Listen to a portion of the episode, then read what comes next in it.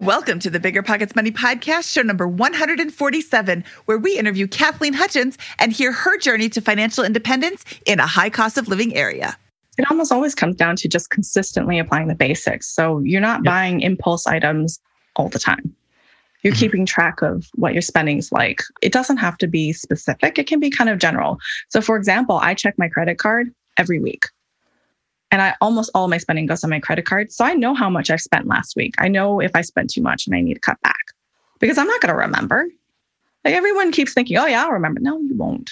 You have all this other stuff you have to remember. You're going to forget that you bought a $200 dinner last week.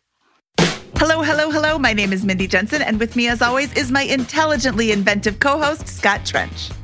Thanks, as always, for the patent introduction, Mindy. Scott and I are here to make financial independence less scary, less just for somebody else, and show you that by following the proven steps, you can put yourself on the road to early financial freedom and get money out of the way so you can lead your best life. That's right. Whether you want to retire early and travel the world, go on to make big time investments in assets like real estate, start your own business, or simply engineer your best life from Hawaii, we'll help you build a position capable of launching yourself towards those dreams.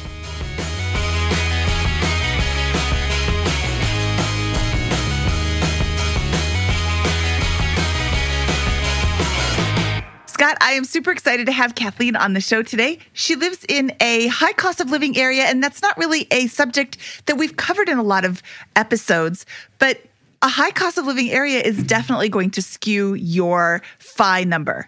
And she shares today how she has been able to reduce her expenses and alter her cost of living so that just because she's in a high cost of living area doesn't mean that she has a high cost of living. Yep, I think she's playing the game of FI really well, considering the constraints, the rules that she has to live by according to her work with the federal government and those types of things. So she's got a really good approach with disciplined spending relative to the high cost of living area that she lives in.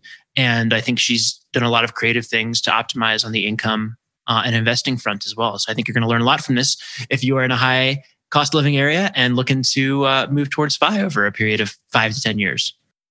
Interest rates are sky high in 2023, and buying a rental property means you could get stuck with an 8, 9, or 10% mortgage rate. But what about a 2.99% rate with rent to retirement? Rent to retirement has 2.99% seller financing available on turnkey properties. You heard that right. That's a seller financed 2.99% interest rate with an average cash flow of over $900 per month. Plus, they've got options where you can put as little as 5% down with no PMI. As the nation's leading turnkey investment company, Rent to Retirement helps investors build headache free, high cash flow rental portfolios. And since their properties are fully turnkey, newly built or renovated, leased, and managed, anyone can invest, even those who aren't into landlording. So, what are you waiting for? This 2.99% rate deal won't last long. To learn more, visit renttoretirement.com. That's renttoretirement.com or text REI to 33777. Again, text REI to 33777. When it comes to financial guidance, you got to trust the source. It's why you listen to this podcast. When Mindy and I want to upgrade our wallets, we turn to NerdWallet. Scott's right. Their expert team of nerds dives into the details to help you find smarter financial products. Before NerdWallet, Mindy and I were paying for vacations in cash, missing out on miles, and not even knowing what we're leaving on the table. But now we're flying through the skies for free, thanks to our new cards with more miles and upgrades than ever. So if you want more travel rewards, hotel upgrades, or airport lounge access, no matter where you go next, let NerdWallet help you make it happen with a killer travel card. Don't wait to make smart financial decisions. Compare and find smarter credit cards, savings accounts, and more today at nerdwallet.com. Nerdwallet, finance smarter. As with all cards, credit is subject to lender approval, and terms of each credit card issuer apply. This show is sponsored by Airbnb. Did you know that I turned one of my first homes into an Airbnb? It's true. And it even helped me get the extra income I needed to launch my real estate career. So if you want to try your hand at making even more income with your property, Airbnb is the place to be. Your home might be worth more than you think. Find out how much at airbnb.com/host. Kathleen Hutchins, welcome to the BiggerPockets Money podcast. I'm very excited to have you on the show today because you are a listener of the show who reached out to me and said, Hey, I've got this story about pursuing financial independence while living in a high cost of living area, which is not really a story that we've covered many times. So I'm super excited to have you share your story with us today. Can you start off with where your journey with money begins? Hi, Mindy. Yes, I can. So I grew up in Hawaii, which is a notoriously high cost of living area it circles back to living in Hawaii, but you know, apparently I've been incredibly frugal since I was a child. I didn't know this. My mom said she used to give us a dollar for an allowance when we were kids to go buy whatever we wanted at the store every once in a while. And I would just sit there for like 20 minutes deciding what to buy because I wanted to buy the most cost effective, like, or get the most out of that dollar. So then after that, you know, when I was in high school, my mom did a lot of stuff for us to teach us about finances. She would take us to the grocery store and talk about how much things cost, whether or not something was expensive or not, whether it was on sale and should we stock up on it. Uh, mostly food. You know, we have three teenage kids in the house. We're eating them out of passing home. And, you know, start learning how to do things like our own laundry, learning how to cook. So we took over some meals once in a while, doing dishes, basic chores that a lot of kids um, don't have to do. So I had to learn how to sew. I had to learn how to fix the car. I had to learn how to cook, which didn't really take hold of me until I was older. I thought the only setting you could cook at was high. Apparently, there are other settings. so I used to burn everything. But basically, my mom taught us all this. And then she had conversations with us about budgets. So we actually didn't get an allowance, we got a monthly budget. And that covered everything in high school that we needed. So that included bus fare, lunches, uh, school activities. So if we wanted to go to an activity outside of what was already included in the list, like field trips, for example, we walked home or we brought lunch or we didn't eat lunch. So that that paid for things like extracurricular tournament uh, fees. And then on top of that, uh, I don't remember when in high school, but she had an early conversation with us on how much she could afford for college for us. So I had a budget on how much. And then she says, Well, I can afford you to go to this level school. But if you want anything higher than that, you have to get a scholarship. And then I found out she lied to me about my older sister, who she told me had a half tuition scholarship. So I had to beat that apparently it turned out to be only a third tuition. but that's okay. Because I end up, I think I end up saving my mom three quarters of college tuition. I mean, I'm very lucky that she was able to pay for college for us and I didn't have to go into student debt, but I certainly had been encouraged not to take on loans. I, I don't think loans even came into the conversation at all. Where did you go to college and, and how did you finance it?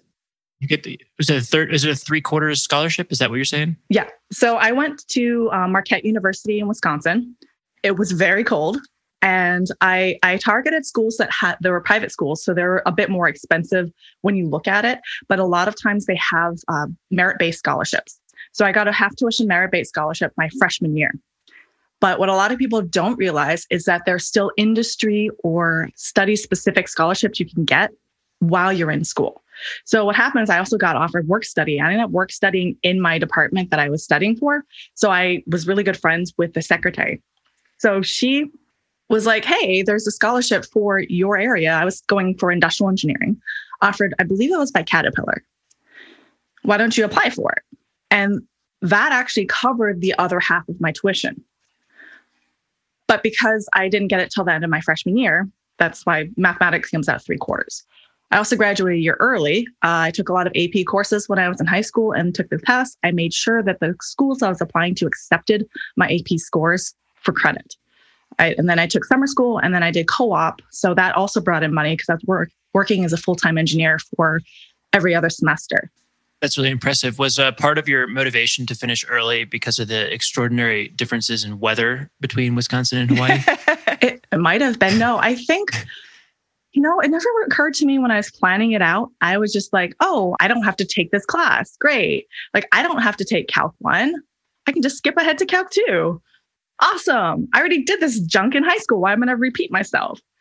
And then it just worked out because uh, a co op program at, at Marquette is five years. Because it's a full year of experience. Uh, but because I was able to get the AP courses and then take summer school, because my mom told me I had to take summer school and I was conditioned as an Asian to take summer school and winter break school, it was just natural for me to do that. So I was working part time in the summer when I came home and I would take my whatever electives I needed. So I took, I think I took physics and Asian literature studies. So what was your what is your position upon a financial position and career upon graduation? So at that point, I got married. So I was able to, between my husband and I, pay for our wedding. Which before you go, oh, we spent less than five thousand dollars for a wedding in Hawaii, and I had a beautiful wedding. So it, it was pretty good. Um, I think I had, I'm gonna say about fifteen to twenty thousand dollars net worth at the time. As my mom, well, she started me off with an Roth IRA and um, a taxable Vanguard account. Now everybody knows where I bank or where I invest through. Um, so I already started off with that amount. And this is, mind you, this is after September 11th. So I started freshman year and then September 11th happened. And I didn't know the password for my account. So it just kind of sat there. So I had great returns because I didn't do anything with it. But right after that, I actually got accepted into Texas A&M for grad school for mechanical engineering. And they offered me, I think it was a stipend of $1,000 a month and full tuition. Wait, they paid you $1,000 a month to go yeah. to school and no tuition? Yeah. Oh, well. Mm. Yeah, and A&M is super cheap to live in. So I, my apartment was $500 a month or something. So then you still had $500 a month to live on? Yeah, I was still broke because I was like stupid. And I was like, oh, I can go buy this. Oh, I can go grocery shopping without a budget. HEB, yeah. if, if you're if you've ever been to Texas, HEB is a fantastic grocery store. Mm.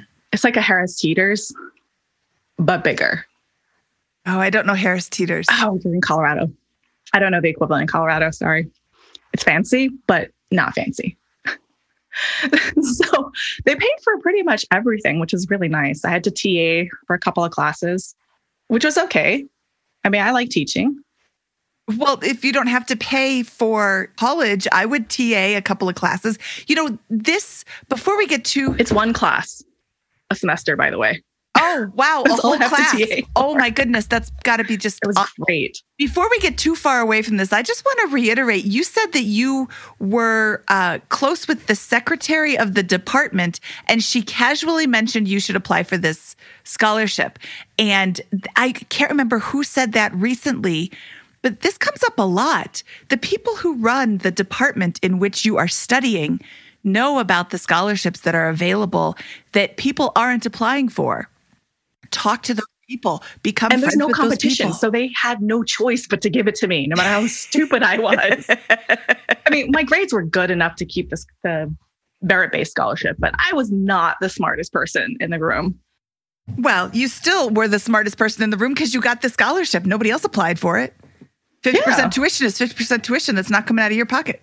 And it was four years, and I only went for three because uh, Marquette doesn't charge for co op time but oh, you get credit for it.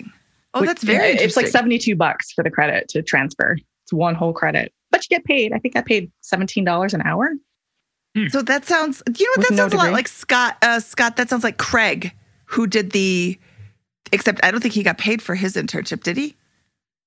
I think that. That's a difference. Oh, yeah. I think that the, his school did something like where you have to like six months in study, six months in a job or internship. That that is paid, I believe. I oh, it was paid. Though. Okay. Well, that's we're going down a hole there. Yeah, co-op very similar to internship, but it has it must be paid and it must be actual engineering work. So I okay. was working for aerospace company on um, jets. Well, that sounds fun. And rockets and stuff. I'm not the smartest person in the room. I'm a rocket scientist. no, I wasn't a rocket scientist. I'm an industrial were... engineer. I just told people what to do. It was amazing. Yeah. Okay, so let's look at how your financial situation was faring at the end of grad school. You said at the end of regular college, you were a fifteen to twenty thousand dollars in net worth. With did you have any student loan debt, or was that all no, paid off? okay, all, oh, so no, that's my, I was loan a mom. Loan, yeah, Bank of Mom. Bank of Mom. Um, thank you. So that's a really generous gift that your mom was able to give you. Scott, we should get all these moms on the on the show too and Yeah. interview your mom and see where she learned all this money stuff. So, at the end of grad school, you what did your financial situation look like? I think it was kind of bad. So my husband was working full time, but he was in Houston. So that's a like an hour and a half drive each way and commute. And he wasn't getting paid a whole lot. So he was actually subsidizing all of my stupid spending. Like I would go shopping and. Like, what did I need high heels for? It's in college. I should have been living like a grad student. That was my mistake. But my professor actually wanted me to stay on and get a PhD because they would, he had funding for more research. I ended up being a research assistant because I wanted to get out of the TA thing, the TA gig. You have to do a thesis to graduate. So I needed a lab, I needed equipment, I needed funding to do it. So the professor I studied under, who is the top uh, professor for shape memory alloys in the world, had a spot open. And so I ended up working for him. But when I got out, I was like, I can't go to a PhD. I don't have any money. I already got offered a job at the PTO, at the Patent Trademark Office. So they're offering a starting salary. I think it was $70,000 a year. That's way more money than I've ever earned in my life. Hmm. So, you took the patent you when you say PTO, I think parent teacher organization. Sorry, I know. So you took the PTO job, you work in the patent office? yes. That sounds really cool. Sure. I mean, it's great. Don't please don't fire me if you're listening to this, Dave.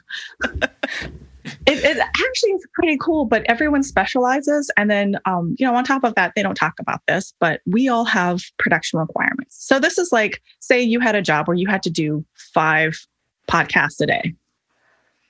It's fun for a little bit, but then when you you're like, I have to do this. What happens if I have a terrible guest? What happens if I have a guest that doesn't show up? Then you're in trouble and you're scrambling trying to try to make it up. So that's the bad part of the job. But I think everybody has that. They don't have a all have a job they love. So, what year did you take this patent and trademark office job? 2007. So you can imagine what happened right after that. So I had no choice but to be able to do the job well because there's no jobs to be had for an engineer in Mhm. 2008. And I, you know, just to recap, your financial position, you said it wasn't very good, but where, did you have debt between you and your husband when you started Oh, we didn't have job? any. No, no, we didn't have any debt. We just didn't have any money.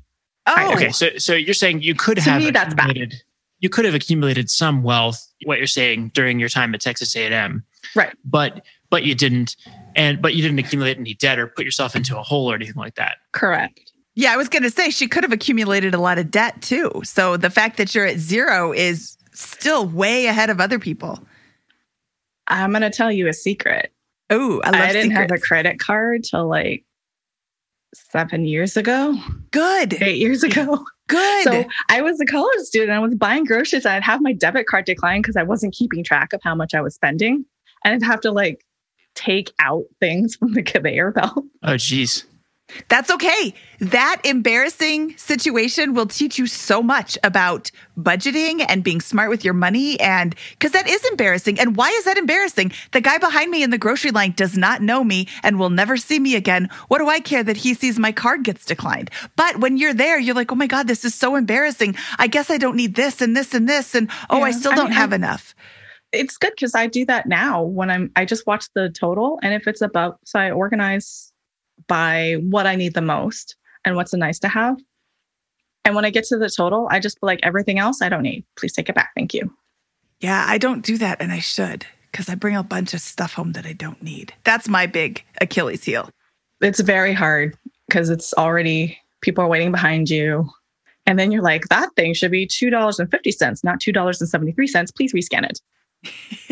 and people are all mad at you. It's like, it's 13 cents. What's wrong with you? Or it's 23. I can't do math. 23 cents. How did your your financial position progress once you started the new job? I assume that both you and your husband were working, and you started you were able to accumulate money as soon as you started the new job. Sort of. So we had one, DC is a much higher cost of living than Texas. I was paying $500 when I was in grad school a month. And then suddenly we're at a $1,700 a month apartment. And I was commuting. I was taking the train into work.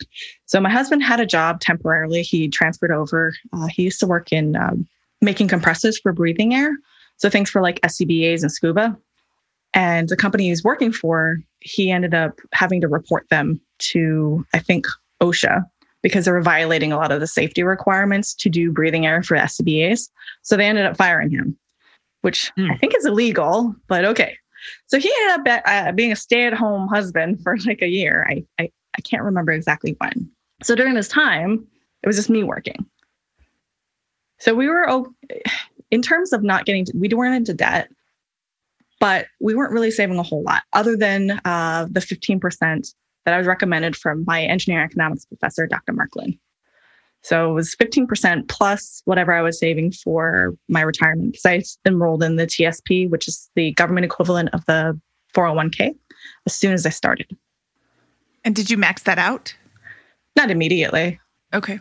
I did it by steps. You know, when you get a pay raise, you add increase, and then now I'm maxing it out. I'm maxing out for a while now, but starting is important. Yes, starting is very important. Scott, I love her story. Oh, well, you know, we weren't really doing very well because we didn't save a lot. We were only saving 15% because Professor Mark Lin told us to do that. And we were only contributing to our TSP as well. There are people who are not saving anything. So you're doing it right. And if you're listening to this and you're about to get your first job, start with the 401k or TSP immediately. Especially if you get that match. Yeah, even if you don't, but especially if, if you, you, get don't. the match, you absolutely want to do at least to the match. And find the lowest price of fees you can. So it sounds like your position is is fine, but you're not aggressively accumulating wealth at this point in your story. When do you kind of like begin to really zero in on the goal of financial independence? So this would have been about 9 years ago when I first found out that I could actually work from home in Hawaii I wanted to buy a house, which I already knew at the time. The average is about 450,000 to 500 and something thousand for a house. And so that's 20% down. What that's $80,000 plus closing fees. So you need all of that in cash. We had no other assets because we've been renting.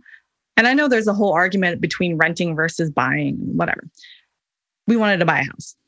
So at that point, I was looking around on how to save money and uh, just starting to educate myself more on my personal finances. So I started at the library and read every book there was on the shelf in personal finance. And then I found Mr. Money Mustache's blog. And for a while, I just like, I just read every single article he wrote. what year did you discover that? I'm going to say 2012 or 13. Oh, that's when we discovered him too. Yep, me as well. It was a while. I didn't realize it was like a whole community. I just thought it was one sole guy, like, you know, banging away on retired, banging away on his keyboard for such a long time. I didn't realize, like, oh, I should probably read the comments and see who else is doing this. Lots of people are doing it. I'm somewhat slow to the party. That's okay. So you discovered Mr. Money Mustache, and what was your reaction to his idea of being able to retire early? Because my husband's reaction was, "This is a bunch of crap. He's got to be selling something."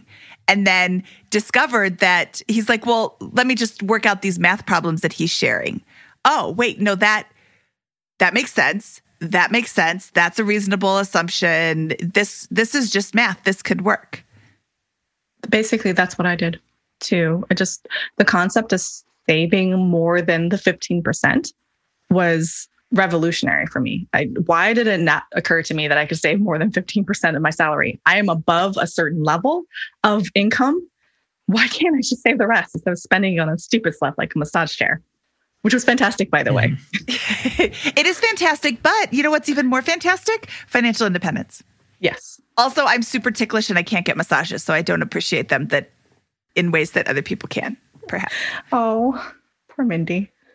I want to get to the part where your coworker died at work three years from his retirement, because that seems like a big yeah. impetus to moving back home. Yeah, that was a huge reason for moving back home. So originally, I was going to do what he was going to do and just ready to retire. I have all this, you know, cash built up and all of this wealth built up and all uh, this net worth built up. I could buy a home in Hawaii. But then my my coworker Eric such a sweet guy, but he used to talk to me about it all the time because he wanted to move to Hawaii. And he was three years away from retiring. And he got found by the cleaning lady at his desk, slumped over. I don't want to do that. I don't blame you. I would have missed out on all of these decades of being at home. Well, and you know, weather can play a little bit of a factor into it too. Hawaii has slightly better weather than DC, unless you like cold and snow and sleet and summer. But uh, spring, spring is nice for a day and a half. Yeah. Wow. So you decide to move back home. Home is Hawaii. Yes. From one high cost of living area in DC to another high cost of living area in Hawaii. Sort of. In what year is this? Okay, so I took a pit stop in Houston for a year and a half.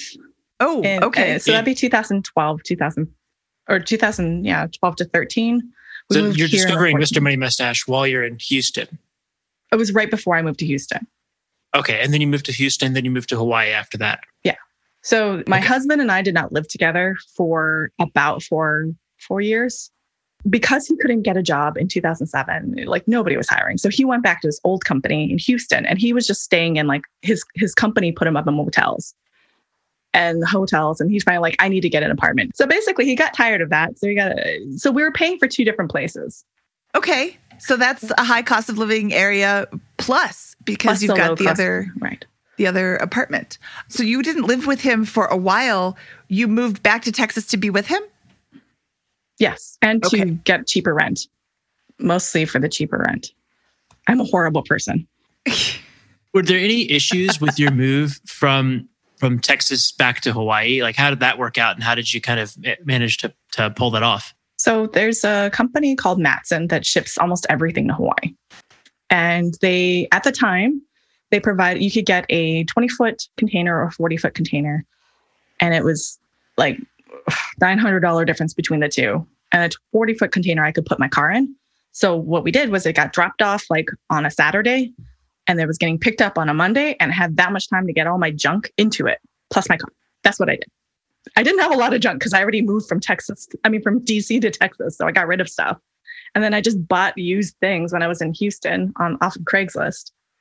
And I, I didn't have a bed. We slept on the floor. I mean, we had a mattress, but so we moved all our junk here.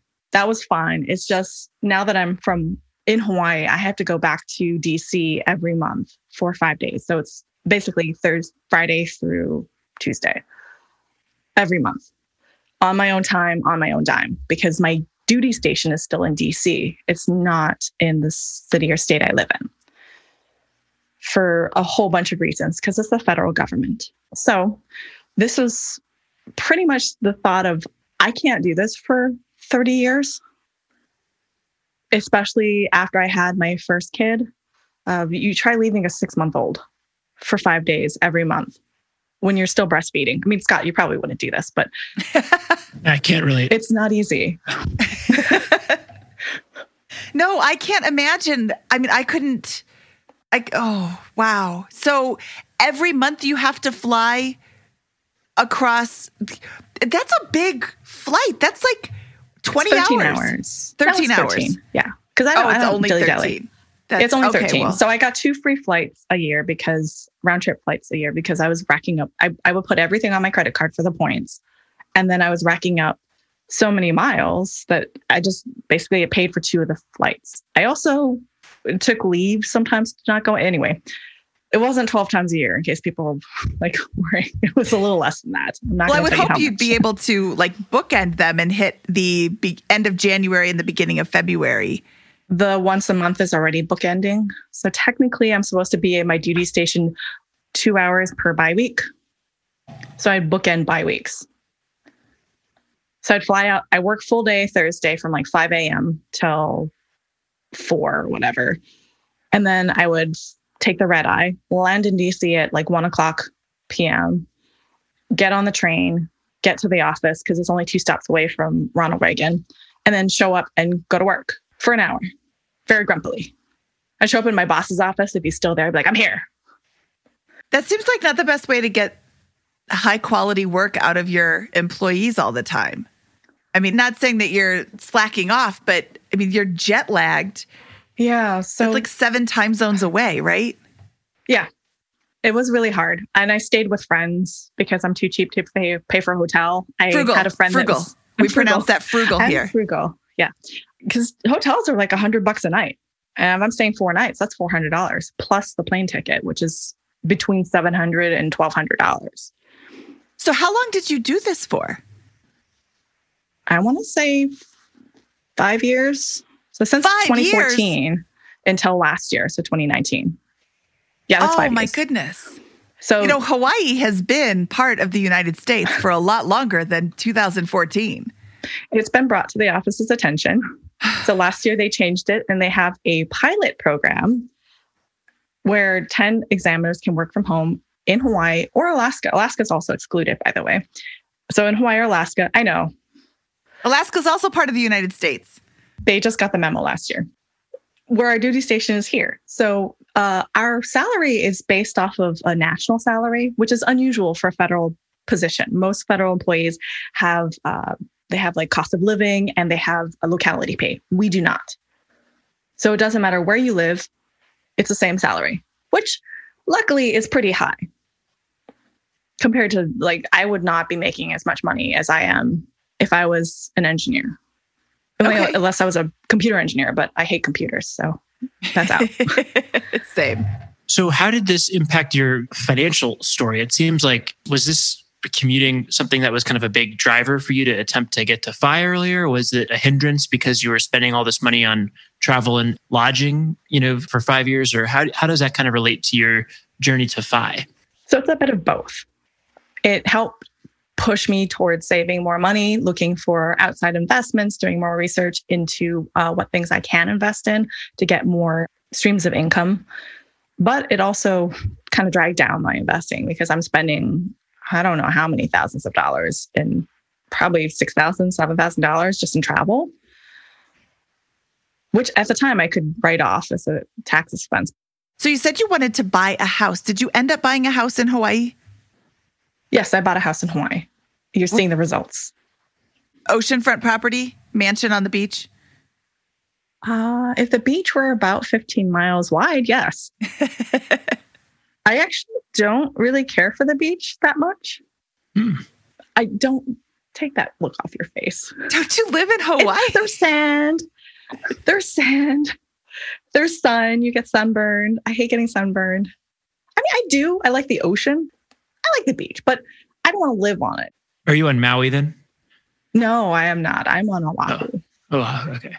I'm I'm trying to get to you you're so you're working this job at the patent office from Hawaii. You're flying back and forth. How does your net worth? Can you give us like a picture of your of your financial position, and how it's evolving from the period of 2014 after you buy the house and move to Oahu and today or or maybe the time when you stopped commuting regularly in 2019? So it's going up. I mean, it's always been going up. I've still been maxing out my TSP. I max out my Roth IRA. I max out my husband's Roth IRA. That's all pretty much done automatically. And the house value has strangely gone up quite a bit, like $250,000 in the last four years. Wow. For some reason, the the town I moved into, it's a small town, but now it's really high in, in really high demand. I'm seeing houses that are being listed and then selling within five days for the same price you can get a house in town for. I don't know why.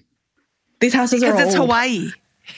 Because it's But Hawaii and people You can buy a brand new house and like Ewa. Okay, I don't live in Ewa Beach, but in Ewa for less, and it's brand new, and it's right next to the beach.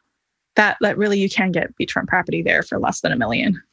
How do you kind of leverage your story to help those folks repeat your success basically? Okay. So the main thing for us was to cut out eating out. We cook at home a lot more and we stick to a food budget because it doesn't help if you're shopping and you just have an unlimited budget and you just buy whatever you want at the grocery store because now you're just replacing dining out costs for grocery costs. Just don't spend so much money at the grocery store. Yeah. Well, let me ask you this. So, so you're, you, you guys are both earning solid incomes. It sounds like, right? You know, nothing crazy, not like probably like 200,000 each, but, but, you know, No. seems like in, a- in a six figure ballpark each. Is that, is Yes. that a, Well, Yeah. not each. My husband makes a lot less than me. So we're less than $200,000 total combined. okay. So that's helpful. So we're in that, we're in that picture. You're in a high cost living area. You have a, a, a home that you, you'll that you love in, in, in Oahu. And really, it sounds like the key to your success was just kind of a basic discipline with your spending. Right. On, on, right. A, on a variable basis. It almost always comes down to just consistently applying the basics. So you're not yep. buying impulse items all the time.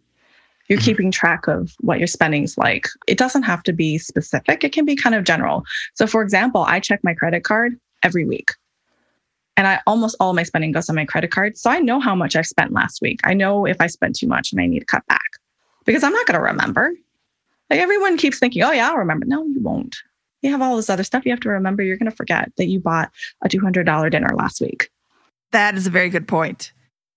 This show is sponsored by Airbnb. Did you know that a long time ago, before I ever started my real estate business, I turned one of my first primary residences into an Airbnb? And that's the extra income that I needed from Airbnb that gave me the confidence to go out and work for myself and eventually quit my nine to five job. And now I have dozens of Airbnbs all over the country. I've even partnered up with the old David Greene on a recent property in Scottsdale to take our portfolio to the next level. And of course, we host it on Airbnb. But you don't need to be a full time real estate investor to start on Airbnb. As a matter of fact, I was self managing 10 properties while working my nine to five job, so I know anybody can do it. Think about it this way you're looking for extra income and going on a vacation. Wouldn't it be great to rent out your space and let your property pay for itself while you're gone? I did this one time. I pitched my wife and my roommate, because we were house hacking, on the idea of renting out our home, and it paid for all of our expenses on a trip to Mexico City. So go and give it a try. It might just change your life, just like it did mine. And I really do mean that. Your home might be worth more than you think. Find out how much at airbnb.com/slash host. Saving for a down payment, a wedding, or just looking for extra money to invest? Monarch Money turns your budgeting woes into wins. That's why the Wall Street Journal named it the best budgeting app overall. Monarch is the top rated all in one personal finance app. It gives you a comprehensive view of all your accounts, investments, transactions, and more. Create custom budgets, set goals, and collaborate with your partner. And now get an extended 30-day free trial when you go to monarchmoney.com slash pockets. Monarch's simple, intuitive design makes it easy to manage your money like a pro. Add a partner or family member to your account for no extra cost so combined finances become a breeze. Customize your budgets and notifications, set up automatic rules for transactions, and more. After trying out Monarch for myself, I understand why it's the top rated personal finance app. And right now, get an extended 30 day free trial when you go to monarchmoney.com slash pockets. That's M O N A R C H M O N E Y dot com slash pockets for your extended 30 day free trial. Deciding how to invest your capital can be extremely challenging, especially when the market is constantly changing. That's why it's never been more important to partner with a company that has a great track record. The BAM Capital executive team has successfully navigated through the Great Recession, COVID 19, and the current interest rate environment while delivering maximized returns to their partners. BAM Capital is a trusted multifamily syndicator with over $1.3 billion in transactions, delivering a historical average of over 35% IRR with an average hold period of three and a half years. BAM Capital has consistently paid preferred return distributions for over 50 consecutive months, has not lost limited partners capital, and has not called capital past the subscription amount. BAM Capital's disciplined investment strategy is targeting undermanaged institutional quality trophy assets throughout the U.S. heartland for accredited investors who are looking for generational wealth building or monthly income opportunities. Their offerings target cash flow stability, capital preservation, long-term appreciation, and accelerated tax benefits. Join BAM Capital's over 1,200 investors across 44 states and get started today at bamcapital.com. Again, that's bamcapital.com. Listen up, business owners. Here's some quick math. Fewer costs equals more profit.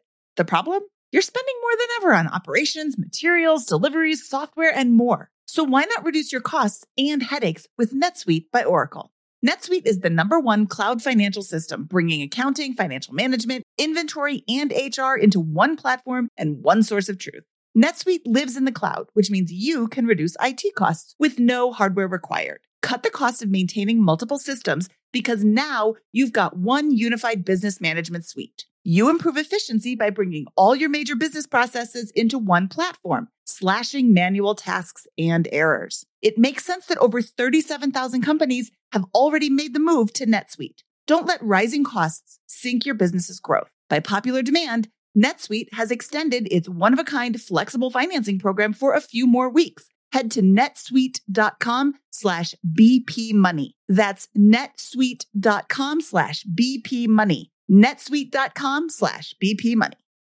Do you have a uh, like? Did you have like a timeline when you started this out about how much you could you thought you could save on an annualized basis and how long it would take you to get to your your wealth goal? Yes, I did. So at the time when I started this, it was 10 years. I've slowed down a little bit, but our goal was to pay off our mortgage in 10 years and then save up like whatever we're paying for the extra mortgage, put that into the low cost index funds, and that would bulk up our savings for the the four percent rule. Okay, so it sounds like you were applying all of your excess wealth to mortgage repayment and, and index fund investing, which is great. Did you have any, you know, what was your kind of thoughts behind paying down the mortgage rather than investing? So at the time, I was figuring this is a free way to get discounted points. So we actually got a mortgage with a higher percentage rate because I didn't want to pay for the discount points up front. We're trying to preserve cash because we were buying an older house that needed a lot of work. You need a new roof, new ceiling, new kitchen, new bathroom, new electric, almost everything new. So I needed to preserve cash. So I took the higher rate going, I'm getting a, a loan that I know I can, there's no prepayment penalty. So there's no penalty if I prepay it or pay it off early. I'll just start paying more money and just increase how much I pay as I get more comfortable with that being taken out of my budget. Because at the time, I test drove my budget before I moved on the difference between my mortgage, which I think was $2,100, and what I was paying in rent was, uh, I think was $1,700. So the $300, $400 extra I would take and put into my savings account, which went in towards my house, my house fund. So anything above that, I would have to get comfortable with spending extra to pay it down. So, did you begin paying down your mortgage basically immediately with the majority of your excess capital?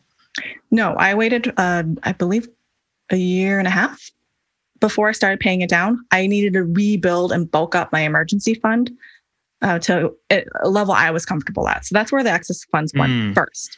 And then I started, uh, you know, start off a little bit at a time. For me, $500 a month was somewhere I was comfortable with. And I started paying that. So I tried it for maybe two or three months. And once I was comfortable with that, I started bumping it up more and more until I ended up paying double what the PITI was the principal interest, taxes, and insurance total was to pay down the uh, the principal. Well, did you did you pay it off? Were you able to how how far did you did you get in terms of pay it off your mortgage? So I have paid off one hundred and twenty thousand dollars. Oh wow! Since I started the mortgage about five years ago, I've stopped paying so much extra. So last year I re-amortized my loan, which if you listeners don't know what that is, it's where they take whatever your principal is and they re-amortize uh, the value over the rest of your loan. So normally, if you've been paying down at an accelerated schedule, your your uh, actual mandatory cost will go down. So my goal at that point was getting my living costs as low as possible for what was mandatory. So I'm still paying extra. I'm still paying the original amount, but now the extra is going towards the uh, principal. And if I want to kick in more, I can. But right now we're saving money because my, like I said, my husband's uh, been laid off for six or seven months. So it's better to have the flexibility in case something happens with my job that we can get our emergency funds to last a lot longer. You mentioned that uh, you didn't start paying down your mortgage for a year and a half because you're building up an emergency fund. And it sounds like with in respect with respect to COVID, you've also, or you know, the, the recent economic events and your your husband's being laid off, that you're you're again focused on your monthly burn rate and how that matches relative to your emergency fund. How do you think about your emergency fund relative to your eh, monthly or annual spending? So for me, it's how many months that will take us if I if nobody had any income coming in. Mm-hmm. How many months are you comfortable with? I don't know because right now it's just at like 63 months or something. Oh it's my ridiculous. gosh. Oh, wait, you have 63 months of expenses? No, no, no, no. Yeah, I've saved up. In my defense, we're saving for we're saving for another house. Well, that's oh. no, that's fine. That's still, you know, you just don't buy the other house if you both lose your job. That's like no big deal, right? Um, or I'm, I'm, I, I bought another house. That was a flip comment. That's it's no big deal to change your plans if you both. Right. We actually did change our plans. So I was looking at a house that had a bigger yard because my husband wants a bigger yard. not that our yard's that small. It's 7,500 square feet. So it's actually humongous for Hawaii. You can get a house with only, I think the minimum is 2,500 square feet for the lot, not for the house. so he wants a bigger yard, and I want to live where we are because it's cooler up here. So I don't have to pay for air conditioning. It's a nice little town. So we're going to buy a house. It was more expensive, and we we tried to negotiate with them because I actually knew who used to own the house, and I saw how much they sold it for. It was for a flipper. I was like, I'm not going to pay you three hundred thousand dollars extra, and you didn't fix this, this, this, and this, and I can tell that there's these quality issues. There's also, you know, there's all these things wrong, and they're just like, well, if you can't match the asking price, then go away. So I said, okay, bye.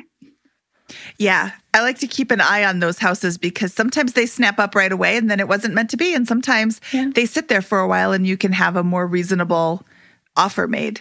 So you're you're currently looking for another house or have you stopped that plan? I'm still looking. I'm sending out uh, mailings to houses I know that are empty to the owner uh, saying, hey, if you want to sell to me, contact me first before you contact somebody else. You know, I'm pre approved. I'm serious. I'm not an investor. I'm not going to tear down your house unless it needs to be. Like, I, I, I'm not trying to make money off of you. I just want a nice house that I can live in. We live in the neighborhood, that sort of thing. Reading Anson Young's uh, buying was how to find great finding and funding great finding deals. And, yeah. Mm-hmm. That was a really good guide for this. And it's it's it's hard though because you know you're not used to you're used to just sitting there waiting for something to pop up on the MLS. And now I have to like go talk to people and send out letters. And like, it's pretty risky when you're not used to doing it. Oh, it's not that risky because all you're risking is a stamp. Hey, I would like to buy your house. If you're thinking about selling, please reach out to me and let's talk.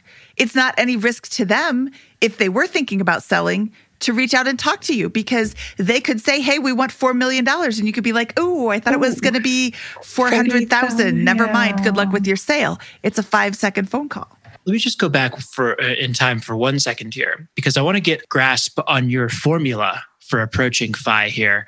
And you said in 2014 you bought your house, you then did not prepay it and were not investing aggressively because you were building up a emergency fund right? Right. How many months did you build up at that time? Because it sounds like the 63 months you have today is not really an emergency fund. It's more of a, it's, it's a, a down fund. payment. It's an investing fund, right? But I, am I'm, I'm trying to get what I'm trying to get at is how much do you think is is right for you in terms of your emergency fund relative to your monthly spending, and then were you investing in stocks, your your TSP, those types of things prior to then prepaying your mortgage debt? So yes, I was investing in stocks. Sorry, I'm doing the math. So my emergency fund was seven and a half months, and that includes okay. uh, my mortgage and then a healthy but pared down spending. Great. And then and then were you in, you were then continuing to invest in your TSP? Were you were you also doing any after tax investing?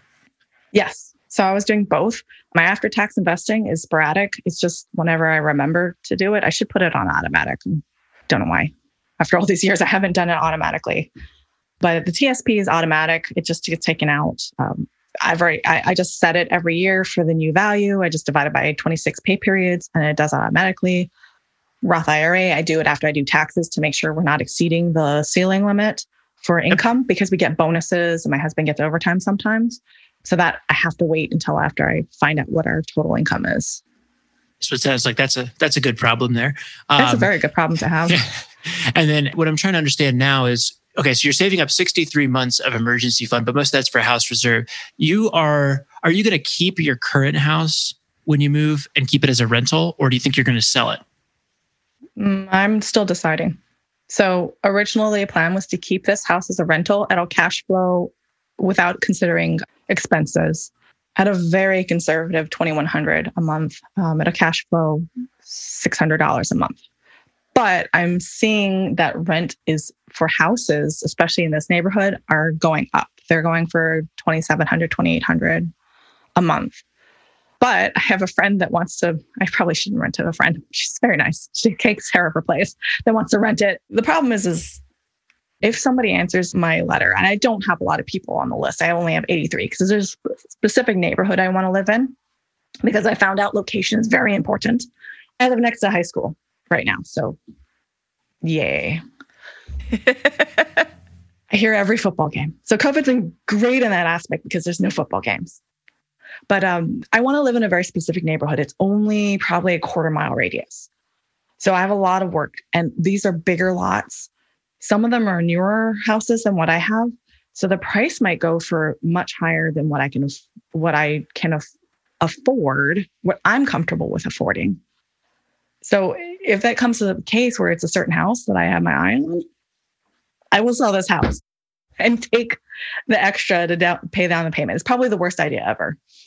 No, I think it's great. I think you have I think you have a good kind of grasp on the situation and what you're going to do and you've created several good options for yourself here thanks to great planning and, and great disciplined finances over the course of the last 5 years. So I, I, think flexible helps too. I'm not set in a specific path. So if we look at your position today, how long do you think it will take you to get to having the, the forever home set up and really moving towards your your goal of FI? Like how like do you kind of have a timeline or an idea of a ballpark how long it will take you to get there? If I stay here and I pay off my house and the timeline I wanted to, which I've stopped paying the extra right now just because of the whole everything. If I stuck with the timeline and started redoing it, I have about eight years ish. But if I buy another house, it depends on how much the house is. Uh, my target is probably $150,000 more than this house would sell for.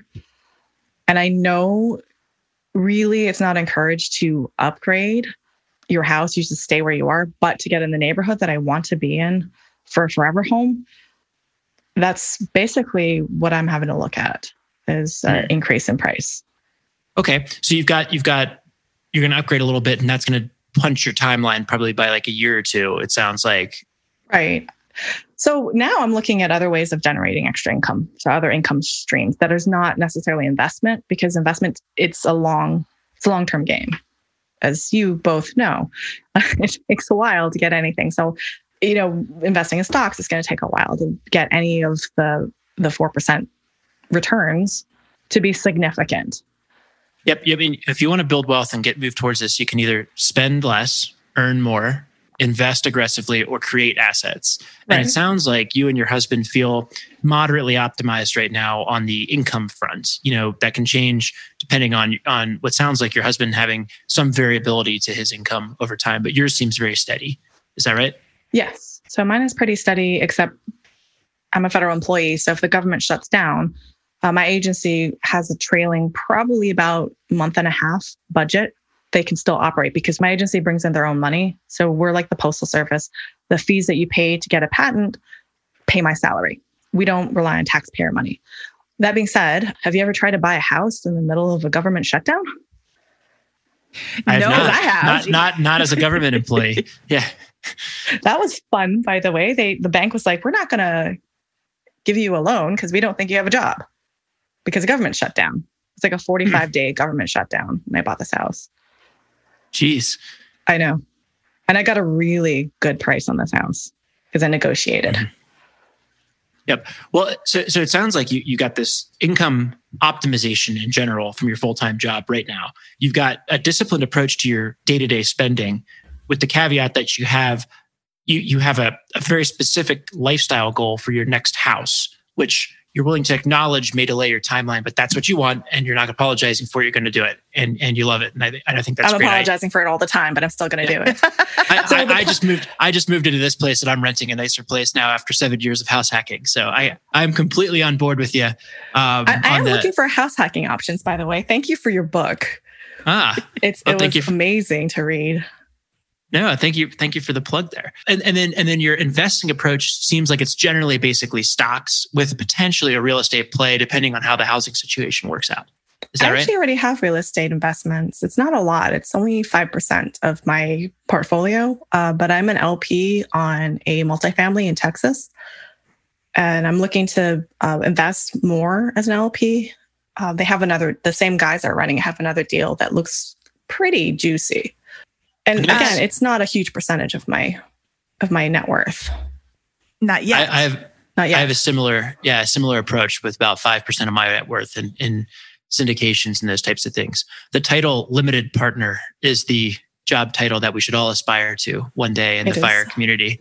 So I, I sort of skipped the whole, you know, get a condo, rent that out, get another condo, rent that out, house hack, house hack, Mhm. then move and use that duplex.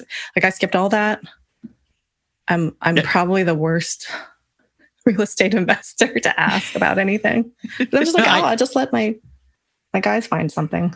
I, I think that's very common for folks in this kind of like upper middle income, you know, high cost of living environment because it's just so hard to get that cash flow. And in order to buy those properties, you have to plop down 80 to 100 grand per property in order just to enter the game. So it's not surprising that that's the case because it's just it's just like a little harder to access, I think, for you in Hawaii than it, It would be is. for I- somebody else. I've been looking for a cash flowing property in Hawaii for probably two and a half years, but I also have a very conservative 40% expense that I'm applying when I um, look at property. I've kind of stopped doing that because I'm more on getting us a, a house with a bigger yard. I don't care if the house is falling down. As long as I can get a VA loan, I'm cool. Are you a Which, by the way, VA no longer has that. Um, my husband used to be in the military. oh, okay. Yeah, I didn't mention that. Sorry. I was going to say, wait, we missed that whole part of your story. Yeah. not me, not me. No, no, no. I Yeah. married into it. I'm a I'm a VA gold digger. Yeah. So we haven't even touched that. So that it's a pristine VA, but the VA loan doesn't have a cap anymore. If you want to hear more about that. This about is that, a new thing. it's very new. Uh, unfortunately, I had a beautiful house, but the VA had a limit, and they didn't have the VA um, rehab loan available, and that thing had no kitchen. Oh, Yeah, and it had knob and tube electric. Hmm. So we could not offer what our highest and best would have been because I needed, I would need to get a conventional loan at, or a land loan at the time, which means you have to put at least 20% down. Well, if you're offering $600,000, that's $120,000. We didn't have that much cash sitting around. And we didn't want to get a home equity line of credit on the current house. Which ties into our other, if we keep the house and we end up renting it out, I will get a, a HELOC on this place because Hawaii has this really good rate right now. It's two and a half percent fixed for one year, um, and it goes up progressively if you get a higher a fixed amount for a HELOC. No fees. wait, that's just for Hawaii? Yeah, it has to be a Hawaii property. Oh, of course. Sorry, I had a friend that looked it up, and he's like, "What? I want to go through this bank. It's a local. It's a couple of local banks are competing with each other for the HELOCs. Okay. So they're having they're having lower and lower fixed rates, and then after that it goes up or down, which is amazing. But anyway, so that goes back to my original strategy of keeping the house, renting it out, and then using the HELOC as seed money for more investments. But if I sell the place, uh, maybe I will just take what I need for the down payment to get the minimum, and then use the rest of the uh, the equity to invest in, in passive income. I have options. It's nice. That's great. is nice to have options. Okay, so you have talked a couple of times about passive income. What passive income strategies do you have in place right now outside of the well the so the limited partnership that you were part of does that generate income right now or does that Yes. Oh, oh so we closed. So the the partnership closed in March of this year. closed meaning you bought the property? They, bought the property. yeah, Okay. Okay. in the middle of a pandemic, Yes, Mhm. it's awesome. and so that's generating income. Please don't ask me how much because I do not know. I have not set up my ACH transfer yet, so it could be like a dollar. I don't know. You need to set up that ACH transfer so you can start getting that sweet, sweet cash flow of a dollar more or more. Their their projection actually wasn't to generate any type of cash flow except for their category A investors into for the first year. So originally they were timelining uh, stabilization for the first 12 months. So no income generation until month 13. They've beaten that by several months. Well, that's fantastic. Yeah. So so just just to kind of if you're listening here and you're wondering what you know Kathleen's talking about with this category A stuff, you know when when you invest in a in a limited partnership in a real estate investment, often but not always there are two classes of equity. Right. There's a class A, which is almost like a almost like debt. Right. You get a preferred return, maybe six, eight, ten percent, depending on who the sponsor is, and you get that interest payment back right away. And and then you get you get paid your equity back. So if you invest $100,000 at 8% pref, you'll get $8,000 in interest payments over the course of the year. And then when the asset sells or, you know, refinances or however they, they intend to pay back investors, you'll get back your 100,000 first. Then you might have another common equity component where they're not getting an 8% return, but you have the chance to get much higher than an 8% return, right? As a common equity holder. So you might You get a see share a huge of loss what they sell it for. Yeah, you might see a huge loss in the first year because the asset is depreciating and whatever is going on. But then when they sell it three, five years later, it might, you know, they might have increased its value. You might get an 18 to 20%, you know, IRR. That's the hope that we all go into these uh, investments with, you know, who it remains not, to be just- seen. And yeah. If not, just stash it in uh, an index fund. Yeah, so it's not a very good passive income strategy to invest in these in a you know if you need the money right away, right? And and that particular second type of thing. But you can get that passive income by going with the class A or, or whatever they call the different type of different types of equity and preferred preferred equity or common equity and those types of things. Yeah. So it sounds Okay, it sounds like yeah, it sounds like you've invested in common equity in yes. a syndication. And so you're probably going to see very little in the way of returns this year or next year. And then you ideally will see money. the. So it's I, great. mean, I need the money, but I don't need the money right now. Yes, it's much, it's probably a much better approach for you if you're trying to build wealth over the next three to five years rather than generate stable passive cash flow right now. Correct. So my ability to invest in equities is quite limited. So I right now all of my equities is basically in pass uh, index funds, the low cost index funds. Vanguard is great for that. I think Charles Schwab is also great. So the federal government has this weird thing where if you're a certain position, like my position where I have influence over the financial prospects of a company because I can grant or deny a patent. Hmm. I can only invest up to $5,000 in a single company, which I mean is great because you don't want to be messing around with uh, buying and selling a lot. So anything I do that's just for me to have fun with is it's up to $5,000 per company.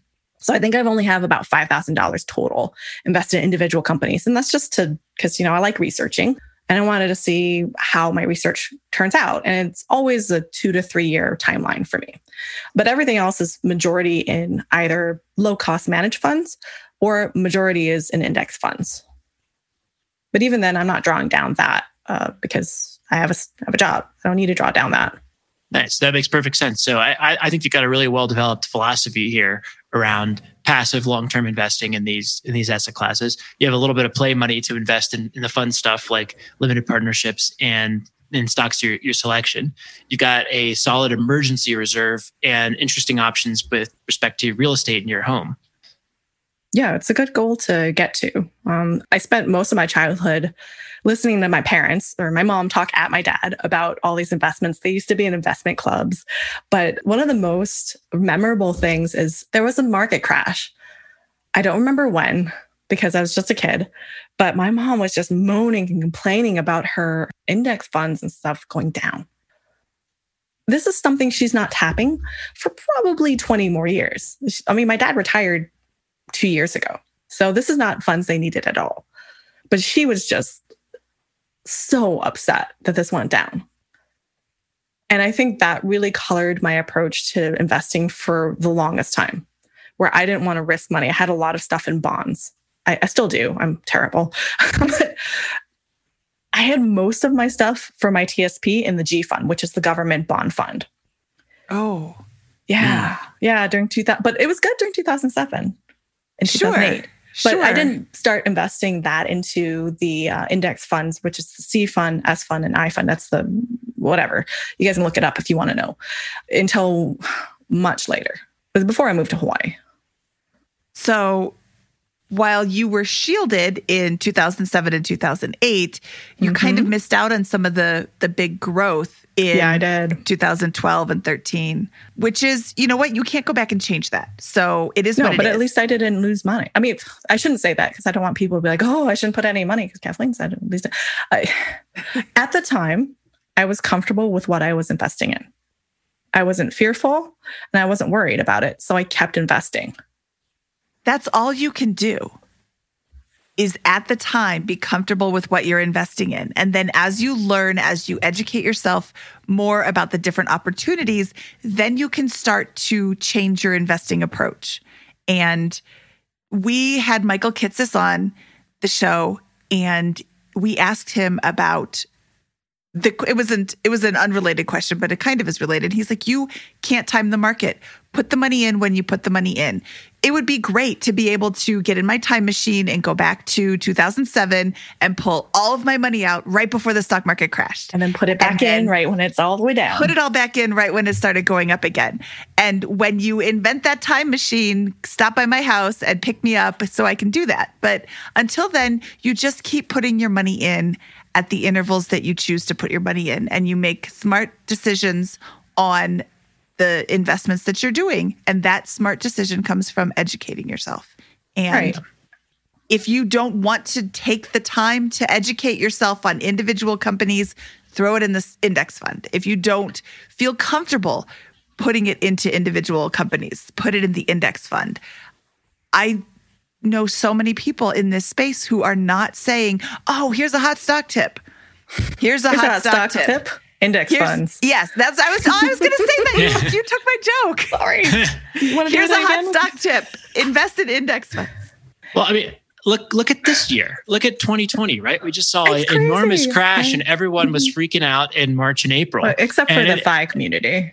Yeah, and it's gone right back up within a year. Now, who knows what's going to happen next? But it's like look, if if you panicked and, and sold, you missed out on all of that, right? And it's just it's it's absurd what's going on with in the in the markets here. But all you can do, I think, is invest for the very very long term, and you know not try to time the market like we just described. I love index funds personally, and you, you and Me you just too. apply that strategy over the very again the very long run. The next time there's a crash, it could take six years for ten years for it to come out, you know, to, to go from bottoming out to a new peak right? This time it took six months, but it's just, it's impossible to figure that out. And again, I, I just think that your philosophy needs to call for not timing the market and attempting to, to manage these ups and downs.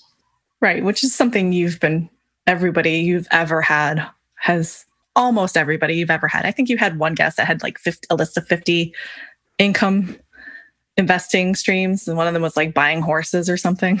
Oh, that was oh, Kirk yeah, Kirk. Chisholm just a couple okay. of weeks ago. Yep. Yeah, that was 75 alternate investments. And there's still, you know, there might be something on there that could be very interesting and your specific skills could make that a very lucrative investment for you. You're an engineer, you have patent information, um, yeah, I um, can't. I can't experience. I I I, I misspoke. I can't do anything. you can't do anything specific, but you can understand what a patent means. And um, right. So when I quit this job, well, now if they already have a patent, could you invest in them? Or is it still five thousand dollars? No, it's still five thousand dollars. Any company. So okay. because I have influence over, uh, I think it's any company I examine, but I have to recuse myself. I I don't know. I should pay attention more to the ethics training. Yeah. it's very that, dry. Oh, wow. Yours is dry. Mine is super exciting all the time. It's just like, wow, what an amazing concept. No. Oh, don't tell people, oh, you have a nice butt. That's not ethics. That's uh, sexual harassment. Oh, sexual harassment. Sorry. Yes. Um, don't uh, lie I'm, about I'm things. so lost right now. Wait, Scott, are you saying you don't training? have ethics? Yeah. You've never had to take ethics training before? Oh, as a real estate agent, you have to take. Oh, as as a member of NAR, you have to take the special ethics course. It was awesome, thrilling from start to finish. Start to finish, I'm sure it was. Paid 100 percent attention. Um, but no, there are there are things that you can use your own special skills and experience and information, and you know even just passion projects to invest in different ways. But again, that's not the bulk of your investment the bulk of your investment should not be horses, especially if that's not your thing. I mean, if that's your thing, maybe horses is specialty. Yes, it should be. But then again, but that's not, not an alternate investment for you. That's you already know one. all about it. So. Right. Right. So actually, um, I have, I'm trying to get a second stream of income. I'm working on it right now, where I took a very good course, excuse me, on how to research Etsy niches to sell uh, printables. And it's very, very detailed. It should be for the price I paid for it. But I loved it. It's, I am not artistic, I'm an engineer. So, my, yeah. But I found something that aligns with my skills, aligns with something that I like to do. And there's other shops that are selling similar niche type items that are making a very good huge income. Huge, income. money yeah and printables are like the best thing because you don't have You to don't have have to any again. inventory you mm-hmm. just do it once and and just because you're not creative you're not artistic doesn't mean you can't hire somebody to create the art for you and then you're selling it you just have to make Right. sure that they know that you're selling it Right. And you have to make sure you get something that will actually sell. yes well you know there's that minor As, as much it's still a business. So I've been I've been doing that for the last couple of months and I'm I'm working on on getting everything finalized. This this niche that I picked has it's got instructions. I had to film. I had to I'm learning how to do Premiere Pro now. Wonderful. but that's again that's awesome once you do it once then you can just sell that over and over again Yeah. So at, at this point, my goal when I was researching was at least $5,000 a month in income. And since that's the only takes, you probably have only 10% expenses, 90% is profit. And then I have to pay taxes. yes please pay taxes yes, I would definitely pay tax. Etsy sends you a little thing um, if you make over certain amounts. When you file taxes, you have a, I think it, I don't remember what the form's called. Um, but so that's another stream of income I'm looking into. Um, I can't remember his first name, but it was something Allen. He has a book called Multiple Streams of Income, and he talks about a really similar thing. What what Scott's book, um, which if you haven't read it yet, it's called what Scott? Set for Thank life. you for the plug. Yes. Uh, Yes. s- Set for life. Yeah. I had a brain fart. So it's set for life. It's a very similar idea. You know, you can house hack and get roommates, and then you can start looking at doing passive income streams of things. So having a having a second job or having a side hustle. And when I read this, I read this before Set for Life because Set for Life didn't come out until after the other book was available at the library. And I'm like, wait, what? I don't need just one job? Like I can have other income coming in? And he had a, a whole host of very doable incomes. Like, you know, you invest in dividend paying stocks or invest in a dividend focused index fund or mutual fund. And that percentage is considered income. Uh, you can have a side hustle. You can do stuff that's uh, passive, like if you have intellectual property, which I can't do, but Scott has done. He wrote a book. He's getting royalties from from the copyright off of that book. Yeah, multiple streams of income doesn't mean you have a second job. It could be a second job, but it doesn't have to be a second job. It could be all of these little side hustles, all of these like there's a lot of things out there. It's one and done. I mean, Scott oh in a very high level overview, Scott wrote a book, one and done. And that book keeps generating income for him. Now, it's not just one and done. Hey, I sat down and in five minutes I typed out a whole book. No, it took, work. you know, 10 or 15 minutes for Scott to write that. But then once he's done with it, it just keeps generating income. That's the kind of multiple streams of income that make financial independence so doable, so obtainable. Yep. Right. And a good framework for attacking something like that is to think, what is within my, you know, if, if you're an investment banker working 90 hour weeks, then doing a second, creating a second stream of income is going to be very challenging for you. But ideally, you have a large amount of income generation potential from your day job, right? To offset that.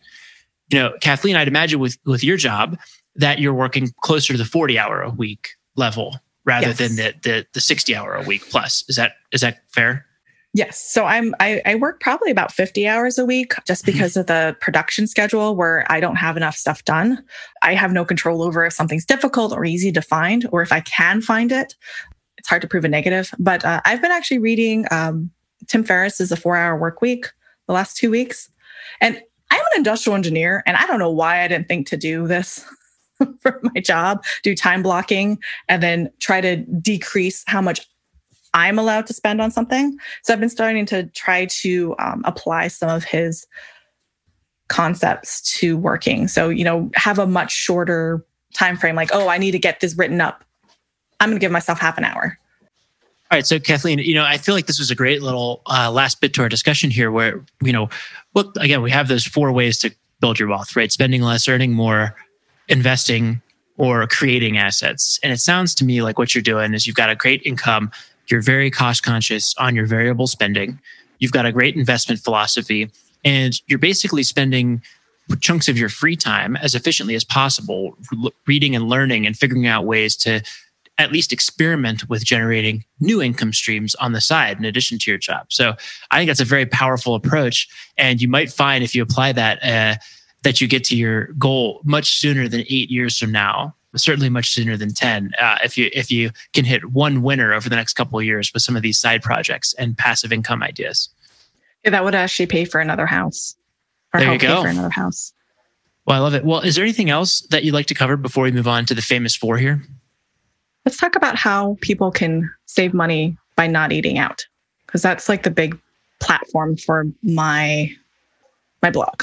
Like that's what I'm known for by 10 people. Uh, someone living in a high cost living area with solid income, like how much do you think they could save by being more disciplined with their eating habits? And what would you recommend as, a as a good approach for that? So I spent $20,000 in two years just eating out when I was in college. Oh my God. Yeah. In, in two years, I was in college and I was in Wisconsin, so it was cheap. So let's say you spend, there's two of you, you spend $20 a meal per person just for dinner. Say you, you're frugal and you save uh, leftovers for lunch the next day. You eat out seven times a week, a week, which I hope nobody actually does.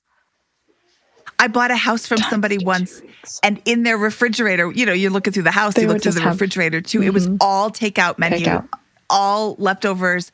And I was like, I don't think she cooks at all ever. or he. Don't. I'm being sexist. I'm totally being sexist, but I really did not believe that either of them cooked ever in the house. And it was just shocking to me.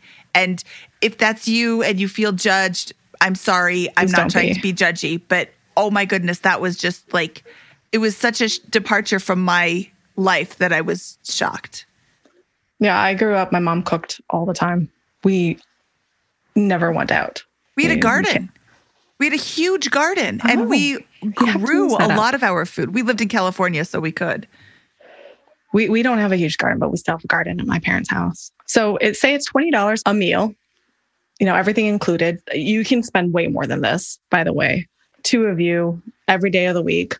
52 weeks of the year, it's $14,560 you're spending on eating out at $20 a meal. That'll fund both of your Roth IRAs. Yeah. So, I mean, say they decide to cut down eating out and start eating in, meaning they cook their own meals in half. They only do it, say, three times a week. That's $7,280 you're spending. So it's it's kind of big money. And this is this is if you're buying a $20 meal. So how do you how do you change that? Good question. Well, you have to learn how to cook. I'm sorry. that's, that's pretty much the only way. It's very simple though. You have to start with the basics. So you can start cooking by making salads. That's all like the pretty much the lowest cooking thing. You throw together vegetables and get salad dressing and put it over on top then you start building. You start understanding like what vegetables go together, what don't, what you like to taste. Uh, you, you can use store bought dressing, that's okay. And then you move up to something a little more complicated, like making soup. So you have to learn how to cut up vegetables in a regular size. You need to learn about salting your food. A really good resource to learn about that is um, Salt, Acid, Fat, Heat by Samin Nosrat she describes how to learn how to salt your food in the book. Well, once you understand the salt and the seasoning, then you can start looking at recipes or watching Food Network, not not those stupid competition ones, but the actual ones where they sit down and um, cook. So PBS is a good resource because on Saturdays, I don't know about your PBS, but we have like a whole block of cooking shows, and they show you how certain things are made with, and you just need to learn the basics. Yeah, I like but to follow a recipe exactly the, the first, first, time. time. Yeah. And then, oh, I didn't like this or that was too much or I would like to have more of that. And yeah. when I make a brand new recipe, I always follow it exact for the first time. But then if I liked it in the beginning, I Mindy it up. Yeah, it's called improvising. Yeah. You know, when I was um, first getting started on my journey to FI, I would eat an onion I would take it, take a large Costco onion, I would saute it and caramelize it along with mushrooms, Delicious. spinach, and then I would have either steak, chicken, salmon, or pork chops, and then a vegetable. And I'd have that every single night, and I would make that with leftovers. You know what? Oh. My my husband's got you beat. I was single for a while, and uh, surprisingly as well. Unsurprisingly. My husband used to he when he was in Texas, but when I moved here, he didn't move with me for the first year and a half. And he, I would be like, "What are you eating for dinner?" He goes, "I'm eating a fruit salad." Oh, what's in the fruit salad? He's like, "Cantaloupe." What else is in the salad? He's like, "Cantaloupe." It was on sale for 99 cents. Yep. So what are you having for lunch tomorrow? A fruit salad. He's eating the other half of the cantaloupe. That's Yes. not fruit salad. I told him. It's just, he just cut the cantaloupe in half and was like eating out of the bowl. hey, it works. I used to just have broccoli for dinner, but I did that because I, I like Was that great? broccoli. You- I like broccoli too. I would Um, also like to point out that in our Facebook group, Katie said, a shout out to Scott Trench's former roommate for putting up with him just eating an onion for dinner every night. Yeah. Like, it wasn't just an onion though. I mean, he said he would saute it with stuff and have it with with um and caramelize it and then have it with a, a vegetable and some type of protein. Not always. Sometimes it was just the onion, right? it wasn't Scott? raw though, was it? No, it cooked it. Caramelized onion. I would Yeah. be caramelized, but yeah, I, I occasionally would be sometimes just the onion, but that would only be if I ran out of other vegetables. You can make onion soup. hmm That's what it was. Yeah. Onion, onion, so and meal olive oil. planning is important. Is that okay? That's the last thing I need to say. Is meal planning is important. So look at what's on sale and then plan your meals, what you can make out of that, and what you have in your pantry. So you're not spending something that's on regular price because on sale you could easily save fifty percent or more off of what. So you know, say you want a steak. A T-bone steak is fourteen dollars a pound, but on sale it's eight ninety nine a pound. God, it's still expensive. Um, but it's still it's like almost half the price. So stock up if you like T-bone steak, stock it up when it's eight ninety nine a pound, and then plan to have a T-bone steak with vegetables and whatnot um, that are on also on sale for your dinner. I generally just write a list out of what I can make of what I have after I grocery shop, so I don't have to think, oh, what I'm going to make for dinner today, and then you don't run into the whole running out of vegetables and I have to only eat an onion problem. Great advice. That's great Well- advice. With that, should we let's transition to the uh, the famous four. Kathleen, are you ready? These are the same four questions we ask of all of our guests. Yes, What is your favorite finance book? hands down, it's a simple path to wealth. by J.L. Oh, Collins. Oh, like no, but oh, no one's ever mentioned that before. Um, but right now I'm actually listening to "Raising Your Money Savvy Family" by Doug Nordman and Carol Pittman. Uh, I can't get the actual book from the library because Doug just dropped it off at the local library. I, I live like the next town over to him, but everything's closed, so the only thing they had available electronically was the the audio book. So I'm listening to that hmm. right now, and I'm actually really liking it. And I think even if you don't have kids, listening or reading that gives you a good basis for training yourself on how to manage your money. It is an excellent book. We had Doug and Carol on a few weeks ago, and just the concepts in there actually changed the way that I'm teaching my kids about money too. It's really good concepts. I mean, even if you don't have kids, you can do it to yourself. Be like, oh, you get you get a dollar to spend on your one special thing when you're grocery shopping off your list, Yes. which will only cover gum now, I think. Great. What what would you say your was your biggest money mistake? It was wasn't learning about investing early on. I was afraid of losing money, so I put everything in, like I said, in the G fund, and I didn't bother reading about index funds. I'm like, ah, it'll just take care of itself. So had I educated myself, I would have been much more comfortable with having more money in um, in index funds. Nope, makes sense. I love the opportunity cost mistake. Yeah, that's a good mistake to have instead of uh, So student debt or credit card consumer debt. loaning your boyfriend $500. Um, I- I'm assuming he not oh, no, you can lend your him. boyfriend money and have him pay you back. That's not a mistake at all. it's if they Uh, don't pay you back. Been a few years. what is your best piece of advice for people who are just starting out? So get education, learn how to learn. You go to the library, just start reading every single finance book you can. Don't stop at just one because sometimes you'll get a skewed opinion. So a lot of people say start reading Rich Dad Poor Dad. But the problem with that is he has a skewed opinion on things, and you're not going to realize some of the nuggets that are really good advice.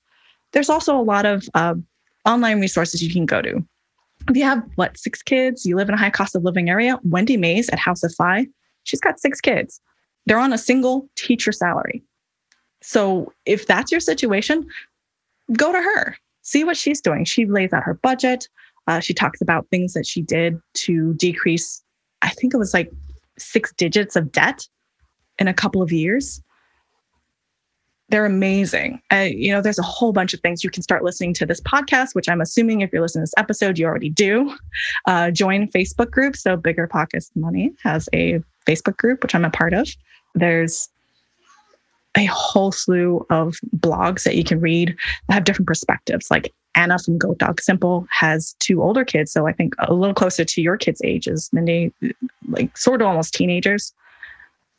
Yeah, we're actually in teenage years. Oh, I'm They're sorry. great, super awesome. I recommend them to everybody. At home Yeah. all the time right now. Well, what, what, what is your favorite joke to tell at parties? It's a long one. Is that okay? Go for it. and it is not a pun. Okay, so there's these three guys or gals running from the police. Uh, they run into an alley and they're having to hide because they can't go anywhere. So the first one uh, hides in a trash can. The second guy hides in a tree. The third guy hides in a potato sack. So the cops come up to the first guy in the trash can and they hear a noise and they shine the flashlight. They're like, "What's that?" So the first guy goes, "Meow," and they go, "Oh, it must be a cat." So they move on.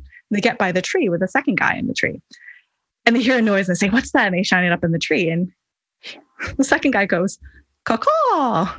Oh, it must be a must be a bird. So they move on to the third guy in the potato sack and, and they hear a noise. They shine a flashlight on the potato sack. They say, What's that? The third guy goes, Potato.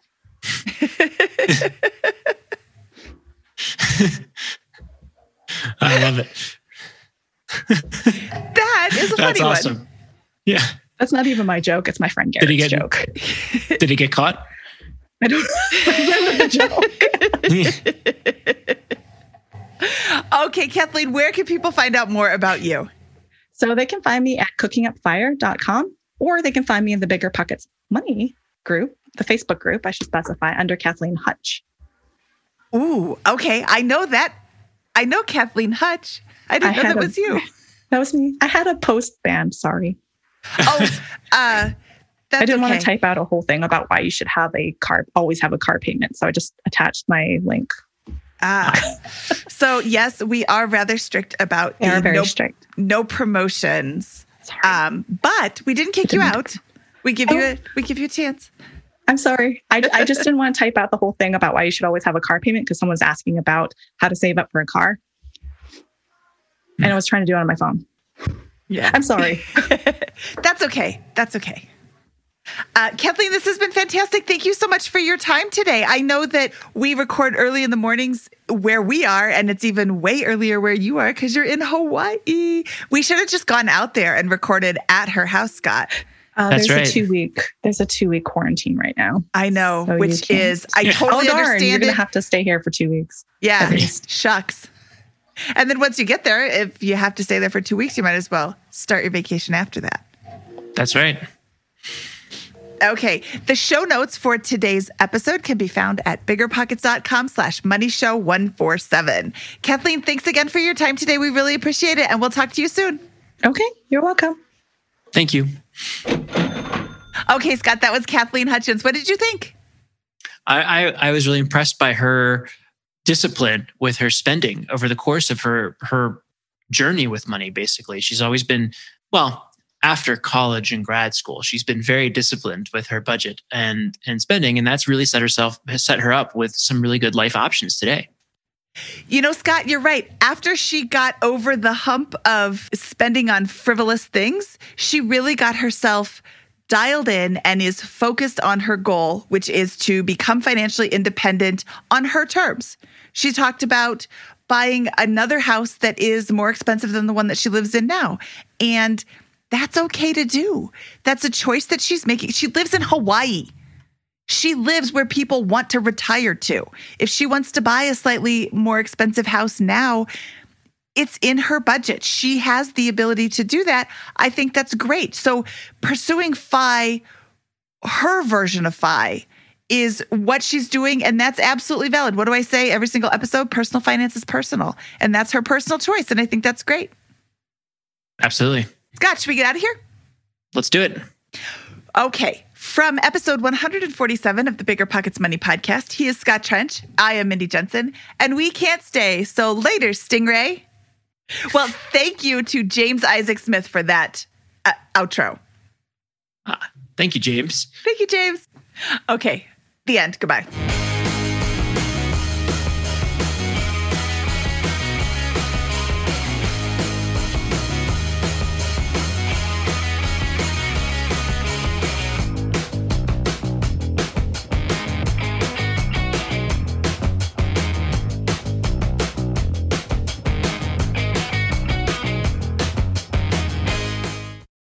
There's a reason small multifamily investing is so popular in the BiggerPockets community. With just a 3.5% down payment, you can own up to four different units. Think about it. If you house hack and live in one of the units, you still have three different groups of tenants helping to pay down your mortgage each month, four kitchens and bathrooms you can renovate to increase your property value, four different Airbnbs, medium term rentals, or other rental strategies you can try in one property, all in just one transaction. Of course, the question is, where do you find a small multifamily property that you can afford? Which market and which deal is best for you?